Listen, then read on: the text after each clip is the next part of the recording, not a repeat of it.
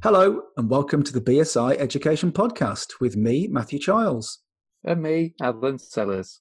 Hello, Alan. How are you? I'm good, thanks. And how are you, Matthew? I'm very well, thank you. Now, in these podcasts, our aim is to bring you the stories behind standards and standardisation. In this episode, we focus on the issue that in recent months has dominated all of our lives, not just in this country, but around the world COVID 19. The COVID 19 pandemic has had a huge impact on people and communities, and we know that organisations are facing significant disruptions and challenges that they need to quickly manage and respond to.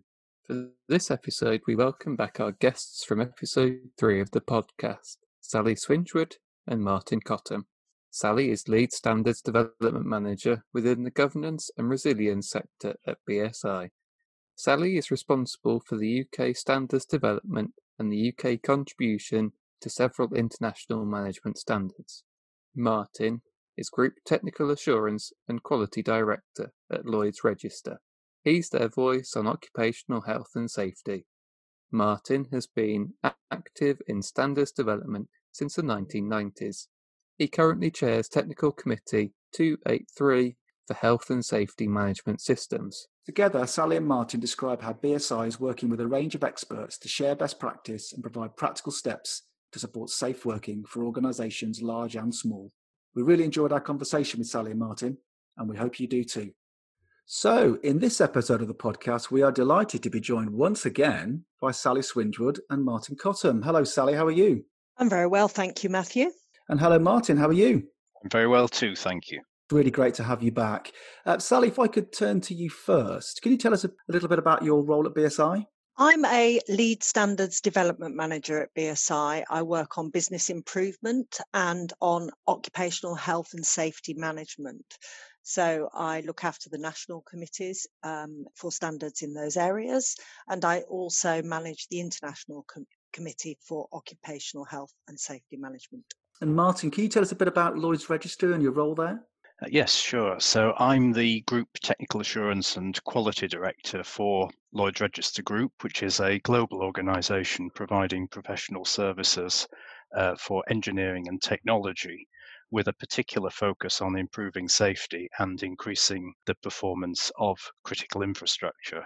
So my role there relates both to quality management and to technical governance my activities in the world of standards are more focused in the area of occupational health and safety, an area I've been involved with for a while.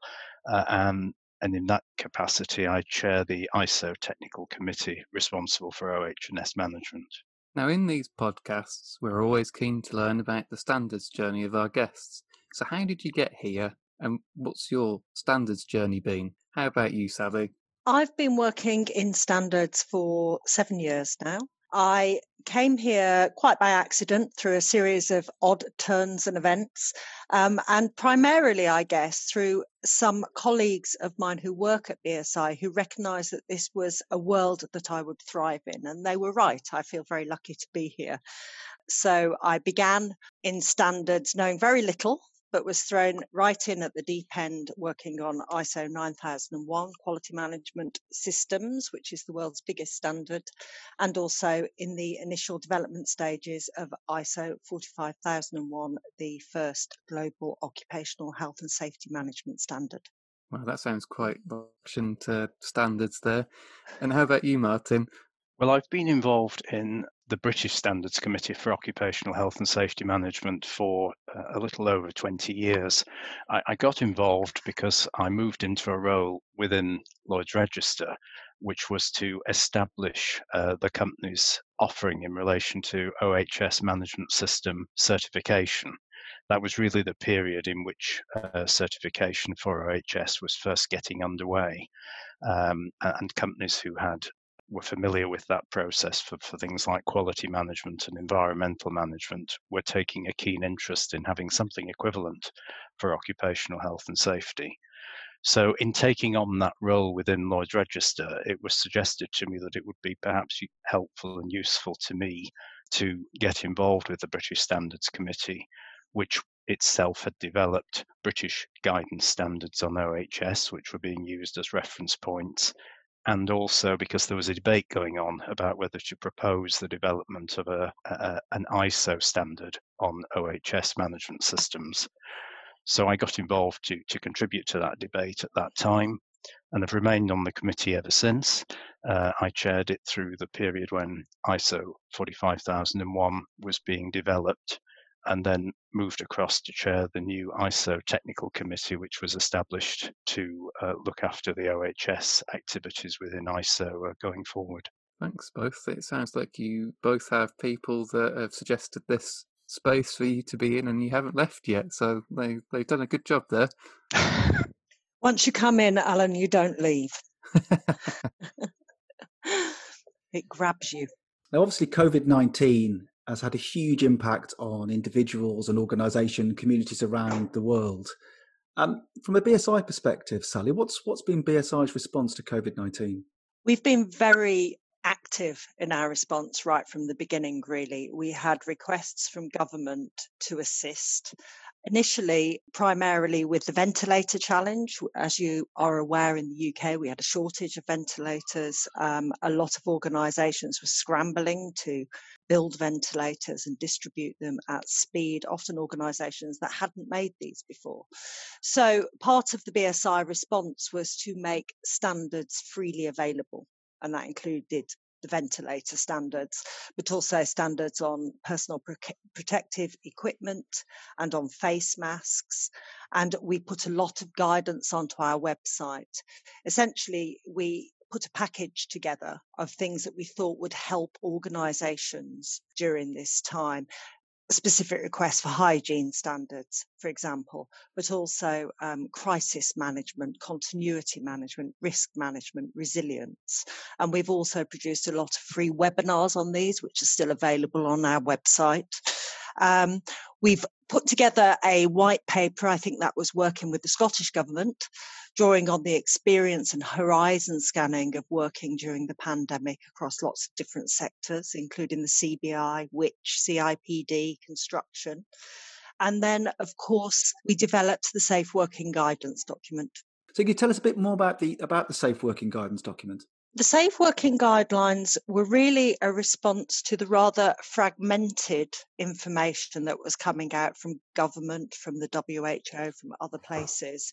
As our knowledge of COVID 19 developed and as the risks changed and we became more aware of what was happening, what we intended with these guidelines was to produce a single space that people could go to to help them get back to work. Um, obviously, a lot of organisations had to cease operations very suddenly, and this threw our economy into turmoil.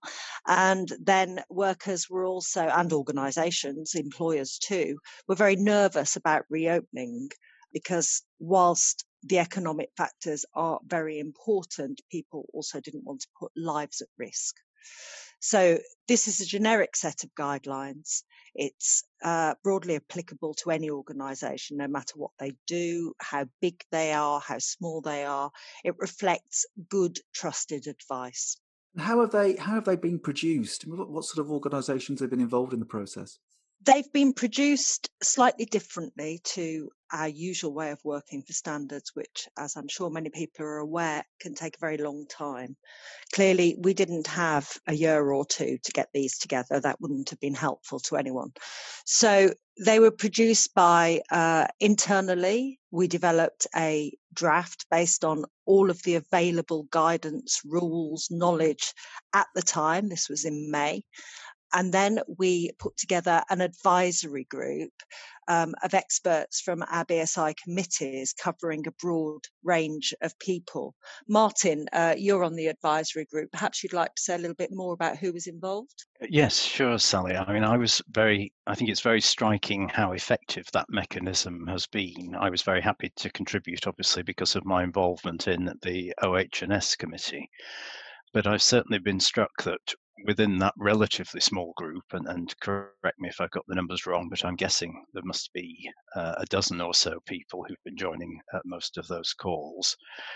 There's a really real breadth of difference, different perspectives being brought to bear depending on the different areas of specialism um, that people have.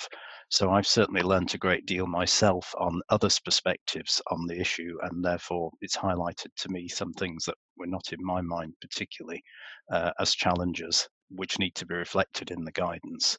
So I think the, the power of the standards network has certainly been very evident in, in, in BSI's ability to rapidly bring together a, very diverse group of, of, of inputs uh, from from the advisory group members. With all of our uh, standards, they are open to public consultation as part of a as part of a development process. Has has there been a public consultation for for the guidance too in uh, on safe working?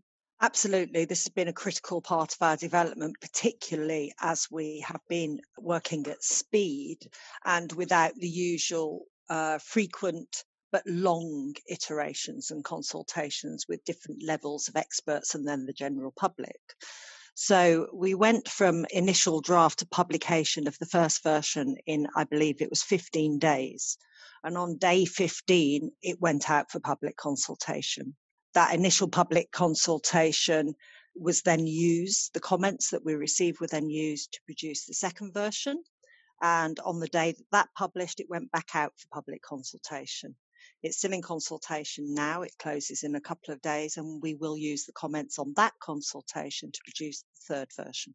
Might be worth it um, just expanding a bit, Sally, on, on the difference between guidance and a standard. Obviously, this is being produced by BSI as the national standards body. But what's what's the difference? Why is this guidance and not a standard? Well, you can have guidance standards. So I think think that's the first thing to uh, clarify. People do get confused about that. But we are not calling this a standard simply because it hasn't gone through the rigorous, long process that we use to develop full standards. So to call it a standard, we must meet various criteria, which, due to the times involved in this, we couldn't do. However, it has been written as a standard. It follows the same um, format as a standard, for example, but it is guidelines. It's it's not requirements. So you mentioned earlier that we have version two of, of the guidelines now. What are the what are the main changes from version one to version two? Version two is greatly expanded on version one, down to the changing situation, our changing knowledge, and also the input we received from the comments from the public and experts in our committees and on our advisory group. So in version two, we have brand new clauses, for example, on working from home, on diversity, on accessibility, on the use of toilets. Um, toilets has been a very hot topic because obviously they're fairly fundamental, but also uh, carry quite a degree of risk in terms of them being shared spaces and hygiene issues. Martin, uh, is there anything else you can think of that we put in? Uh, I think I think you touched on inclusion, didn't you, a second ago, Sally? But I think that was an important additional dimension that, that certainly I was very struck by, with was the recognition of some of the particular challenges that need to be uh, recognised and addressed with with these new ways of working. So whether that's the fact that with face masks and, and all the other protection, in some cases visors, you know, that can have quite an impact on people's ability to, to communicate, to hear. So those who perhaps rely on a degree of lip reading uh, or have other um, problems with with uh, hearing will find that very difficult. There are people, of course, who depend on the use of um, support animals, whether that's guide dogs for the blind, as, as we tend to term it, um, or, or, other uh, animals for hearing dogs and so on. The sense that you know we need to remember in, in, in our efforts to make everybody safe that we don't also create great barriers uh, for particular groups by, by making it very difficult for, for them if we haven't uh, thought of their requirements uh, in advance. We, we also included in version two specific guidance on how to deal with instance of um, illness in the workplace, whether it's your workers or the public, your customers, for example, um, and what to do if there are outbreaks of COVID 19 in your organization. I think one of the things we've stressed in version two that we perhaps did less of in version one is the need for a community spirit here, a supportive atmosphere, a transparent culture. Um, there is some stigma in some areas about potentially having COVID 19, and this can lead to people hiding symptoms, which of course can lead to community outbreaks. So, the guidance on that and when organisations should report incidents to the authorities, I think, is quite an important inclusion. It sounds like there's a lot of work that's gone into that in a very short space of time to produce guidelines that sound very comprehensive. And I'm interested to note the difference between the speed at which these guidelines have been produced and, and as you've commented, the pace at which standards are developed. And I'd like to know a bit more about that comparison. So for me, consensus is the thing that standards are always aiming to achieve. Is there something about consensus within these guidelines that is is less than what you might have in a standard? Yes, in in as much as we are not putting this out for ballot to approve publication. However, our advisory group is our consensus building mechanism. So they will be revised, the guidelines will be revised at speed, taking the comments into account, distributed to the advisory group. The advisory group will review them, and then we will have a meeting to discuss any areas that are perhaps contentious or need further work. So we do still have the consensus building but it's at a smaller scale necessarily because the more people you involve, the longer everything takes. That's fascinating. It, it sounds like an interesting process for developing a set of guidelines or, or maybe even a standard at a speed that those within the standards community would would be surprised at, I think. Yes, and I think it's opened our eyes in BSI as the UK's national standards body to the fact that we can work differently and that we can be flexible when when there is a need to be flexible.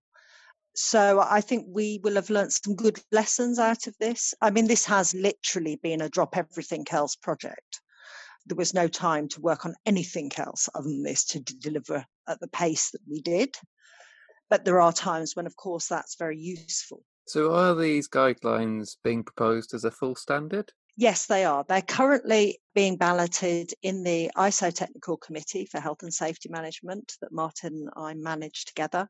Um, and we are hoping to have a two stage response to this. Martin, if you'd like to explain a little bit more. What we're proposing to do is to take the BSI uh, document, I guess it will be version three or possibly even beyond that by the time the work um, might commence and take that as, as the base document and starting point uh, for, for development of an ISO document. Now, initially, we envisage publishing that as a so-called publicly available specification, a PAS, um, published through ISO. Uh, and that again is a document uh, or a, a, route through which documents can be published on a more fast track basis and, and therefore that's achieved by perhaps having slightly lower uh, thresholds for the balloting processes and, and consensus building than again a full standard would require. But our thinking is that if we can publish something through that route relatively quickly, we could immediately move into the process, if you like, of them further developing it with further stakeholder input in order to enable it then to transition to being a full guidance standard at, at ISO level. So that's the route that we're proposing to follow. Um, that's currently being balloted uh, at the moment. Uh, and it will be an interesting challenge, I think, and you alluded to this earlier with your question, uh, Alan, about uh, an interesting challenge to, to see just how agile uh, and adept we can be with that mechanism in the ISO process.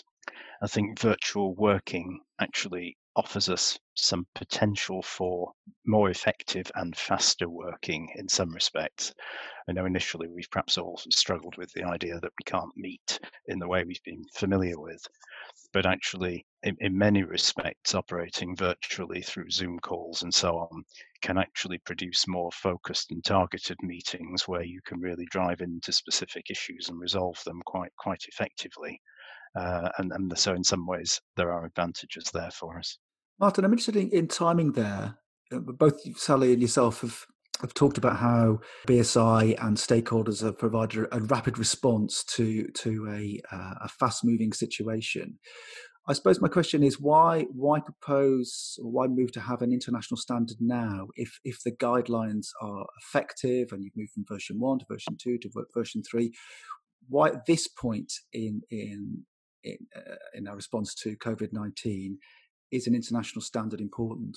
Well, I guess we should probably await the result of the current ballot, um, Matthew, in some respects, because that will tell us the answer to the question of whether internationally, through that network of national standards bodies, of course, BSI being one, there is a consensus that it would be beneficial to have a document in the ISO space as a fully uh, international document. Or, I suppose, alternatively, if people feel comfortable uh, to use the BSI document, you know that that it's a very valuable document, and there is already considerable international interest in it.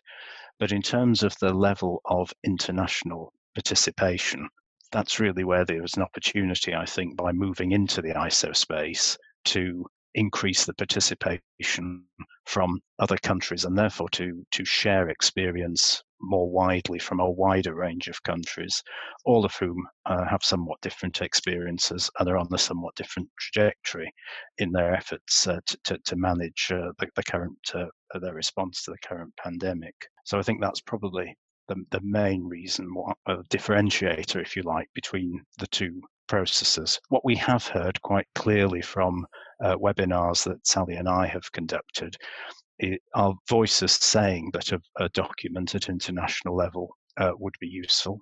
Certainly, a group we spoke to, uh, quite a large group of uh, people who joined us for a, a, webinar that was jointly organised by ISO and UNIDO. There was quite a, a, real sense of strong views from that particular group that they would find it useful to see some activity in, in the ISO arena to help develop guidance because there are, of course, countries who are less well equipped, perhaps, in, in some ways, to deal with the situation that they're facing, and the opportunity to share experience with with with and from others is, is really valuable to them.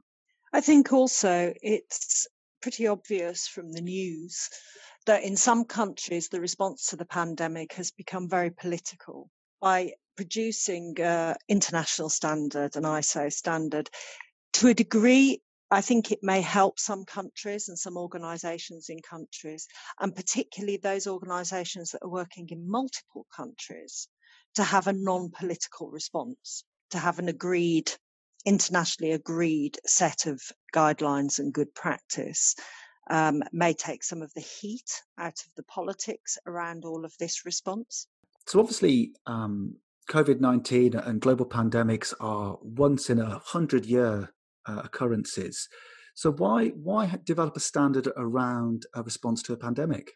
Well, I think there's several uh, reasons for this. One of which is that science seems to be indicating that pandemics may become more frequent. So it may be that we need to be better prepared in the long run than we were this time. And I think the other part of that is that we do not know how long this particular situation will be with us and how long we're going to have to deal with COVID 19 itself. And then, of course, the other side of that is whether we are in a pandemic situation or not, we are always in a situation where there are communicable diseases. So, in terms of, of next steps, then, where, where are we in the in the process from the guidance becoming a full standard? Our current position is that the BSI uh, document will undergo one further iteration uh, in parallel with the, the ongoing ballot regarding the, the initiation of a piece of work in ISO, uh, Matthew. So uh, I think Sally mentioned earlier that there's a current consultation, public consultation in progress on the BSI uh, document. Uh, version 2. That consultation closes in a couple of days' time and will lead to the publication of version 3. And then, subject to uh, a successful outcome with the ballot at ISO, effectively that's when the focus will switch across to the development of an ISO document, initially an ISO PAS, publicly available specification. Um, the ballot I've just referred to closes on the 11th of September. Now, that ballot has asked national standards bodies not just to answer the question, do you approve this development, do you wish it to proceed, but also to submit comments, i.e., those detailed technical comments on the document uh, that they've been circulated, which is the BSI document, so that there will be an initial input immediately to enable the work to proceed. So if we get the green light in at the 11th of September, then we will start uh, an immediate piece of work to uh, review and incorporate those comments into another iteration of the document.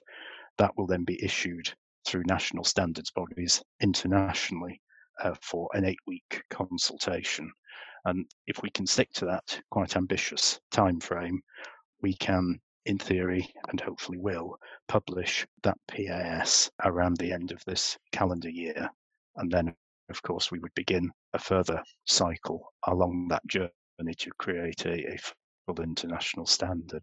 So obviously, developing standards or, or, guidance and standards in this in this at this time has been a very uh, unique experience. I suppose, Martin, from your perspective, what has what what have you learned from from this experience?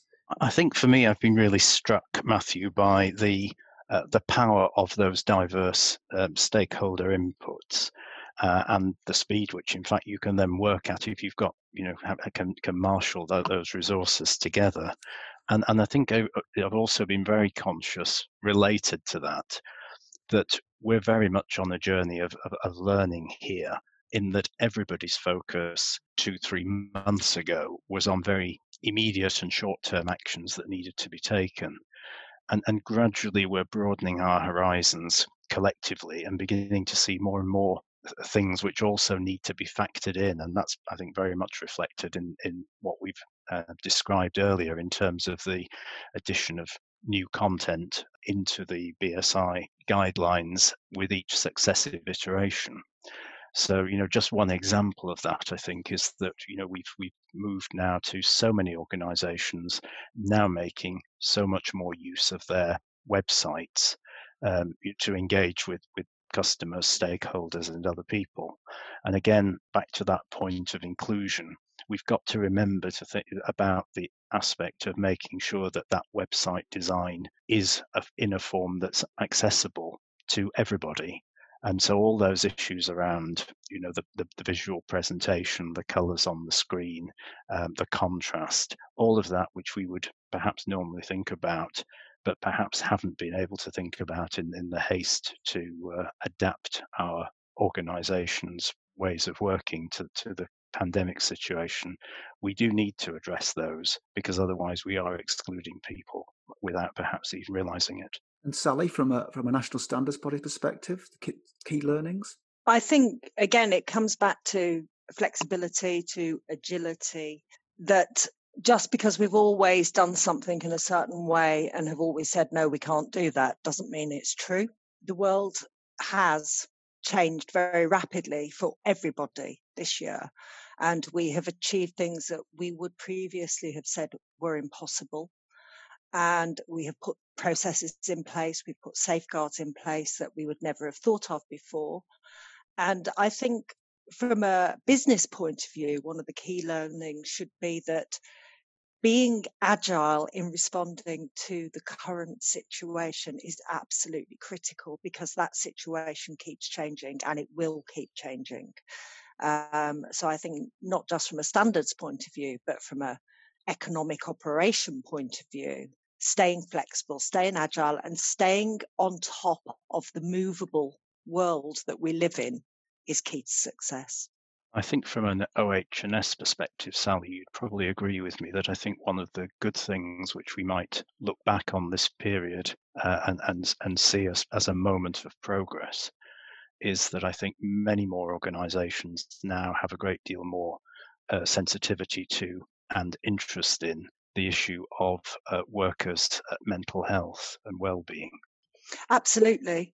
We are seeing now that the pandemic has had a huge effect on people's mental health and well-being and organizations are still learning how to deal with that, how to support their workers in the best possible way. Individuals are still working out how to deal with that. But as Martin says, hopefully a positive that will come out of this is for the long term, everybody will understand that your mental health is just as important as your physical health. And of course, that makes it very timely that one of the activities in the ISO uh, technical committee at the moment is indeed the development of ISO 45003, which is guidance very much on those all those issues around uh, mental health and safety. Before we finish, I just want to say that to find out more about BSI education, go to www.bsigroup.com forward slash education. This link and others on the theme of this episode can be found in the episode notes. Do please rate and review us wherever you get your podcasts and share us on social media using the hashtag BSIEdPod. And if you have any comments, suggestions, questions, or ideas for future podcasts, then do please get in touch at education at bsigroup.com. We welcome your feedback. All that remains is for me to say thank you, Sally. Thanks, Matthew. Thanks, Alan. Thank you, Martin. Thank you, Matthew. Thank you, Alan. Thank you, Alan. Thank you, Matthew. Thanks, Sally. And thank you, Martin. And of course, to thank you all for listening.